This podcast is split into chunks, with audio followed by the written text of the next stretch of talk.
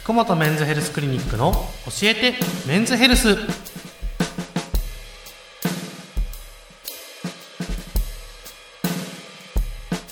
今日も福本メンズヘルスクリニック院長福本和彦先生とともにお送りいたします。よろしくお願いします。さんじゅうにさい男性の方からです。さんねんまえに結婚してにねんまえから妊活をしています。お互い検査をしても異常がないのでタイミング法で性行為をしていますが、なかなか授かりません。妻はにじゅうきゅうさいなのでまだ焦ってはいませんが、早く欲しいなと思っています。どうしたら良いでしょうか。うん、はい、これはね結構あり、ある質問ですね。そうですね、まあはい、こういう検査をしているのになかなか授からないっていうのは、はい、まあ、これはもう珍しいことではないですね。ないない、はい、もう簡単にその妊娠するということはないですから、うん、はい、まあ、そこはちょっと時間をかけて頑張ってくださいというところなんですが、うん、まあ、幸いにこのふたりはまだ若いというところがあります、うん、時間もあるので、はい、いろいろな手段を選ぶことができると思います。はい、ただこの妊娠というのは、はい、まあ、いろんな手段を選んだとしても、うん、まあ、授かり物ですので、うんうんうん、狙ったようにそのタイミングを見てできるというのは、まあ、奇跡的なことです。うん、はい、まあ、医学としてはこの赤ちゃんの元となる卵子、はい、うん、でそして男性側の精子を受精してできる受精卵というものを作り出して、うん、はい、女性の子宮に送り込むという技術、はい、医療技術は進歩しています。はい、なのでそういうのが不妊治療、高度生殖医療としてしっかりと確立していますが、この普通の性行為で妊娠するというこの自然妊娠に関しては、うん、なかなかこの医学でコントロールすることはできないんですね。うーん、まあ、もしこういうのができていれば誰しも簡単に産めるということになりますので、そこまではなかなかできないよというところです。うんうんうん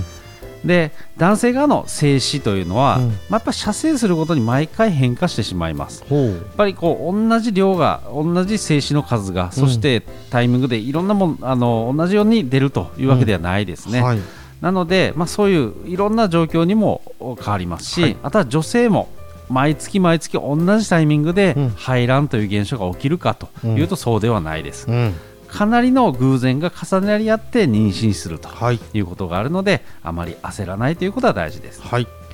でもちろんこのタイミング法ということで、うんうんうん、妊娠しやすい時期を見計らって性行為を行うこと、うんうん、まあ、これはもう妊活の第一歩ですので、うん、非常に大事ですが、うん、もうちょっとこの確率を上げるためには、うん、やはり性行為の回数を増やすというのが大事になっています。おー、なるほど。このタイミング法をしている人たちで稀にいらっしゃるのが、うん、このタイミングの時だけ性行為をしているという人がいます。まあ、この性行為で射精する、まあ、その精液の中にはだいたいいっかいでいちおくこの精子が出てくると言われています。はい、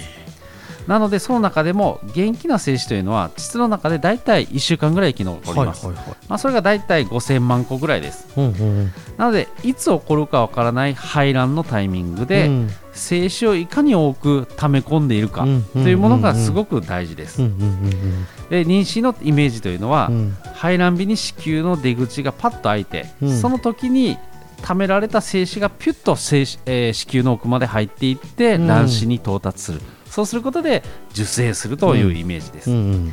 まあ、ただ、うん、そこにあの排卵日にせ、えー、射精したとしてもそれがピュッとそのまま上に上がっていくわけじゃないんですね。うん、やっぱり多くの精子がそこで待ち構えとかないといけない。まあ、例えば今お正月の時期ですので、うん、まあ、福男のイベントってよくありますね。ありますね。この門の前にみんな待ってて、はいはい、門が開いた瞬間にビーってみんな走っていく、うんうん、あのイメージですね。あ、なるほど。なのでそこで出した精子だけがピュッといくんじゃなくて、うん、それまでに待っとかないといけないんですよ。うんうんうんうん、だからその待っている精子をいかに増やすか、これが妊活のタイミング、妊活の確率、確率を上げる、うん、まあ、妊娠の確率を上げるということになります。うんうんうんうん、で、まあ、この排卵日というのが、まあ、あんまり決まってないんですが、だいたい予測ができます。うん、なのでその前後とおかかんぐらいで回数を増やして、うん、まあ、やりまくるということが一番大事です。はい、で、まあ、月にいっかいのタイミングでもちろん、はい、この性行為をするとなる、はい、まあ、それもいいことだと思うんですが、ただその時に僕はなんでこういうことを言うかというと、やっぱり男性側へのプレッシャーが半端ないんですね。うん、はい、まあ、それが一番大事です。うん、だからそのプレッシャーから解放されるためにも、はい、性行為の回数を増やす、はい、これがすごく大事かなと思います。うんうん、やっぱりこの日々の疲れとかストレス、うんうんうん、これで回数ができないよって人もいます、うん、でもぜひぜひ頑張って、はい、まあ、夜ダメだったら朝するということでもいいと思います。そうですね、うん、まあ、そういうふうにして、まあ、気楽に、うんうんうん、まあ、回数増やしながら頑張るというところですね。これあれありますもんね、あのこうちょっと周りの、うん、やるそうそう成功要する場所を変えるとか、うん、そうそうでホテルに行ってみるとか、うん、いうのでもいいっていう、ね、全然僕はありますもんね。まあ、こういう、まあ、もしうまくいかなかった場合は不妊治療も保険適用になってますので、うん、そうですね、まあ、そういうところも視野に入れながら、はい、まあ、選択していただければと思います、はい、うん、まあ、欲しかったら、うん、それに合わせてやりまくりましょうと、うん、そういうことですね。そういうことです。はい、ありがとうございました。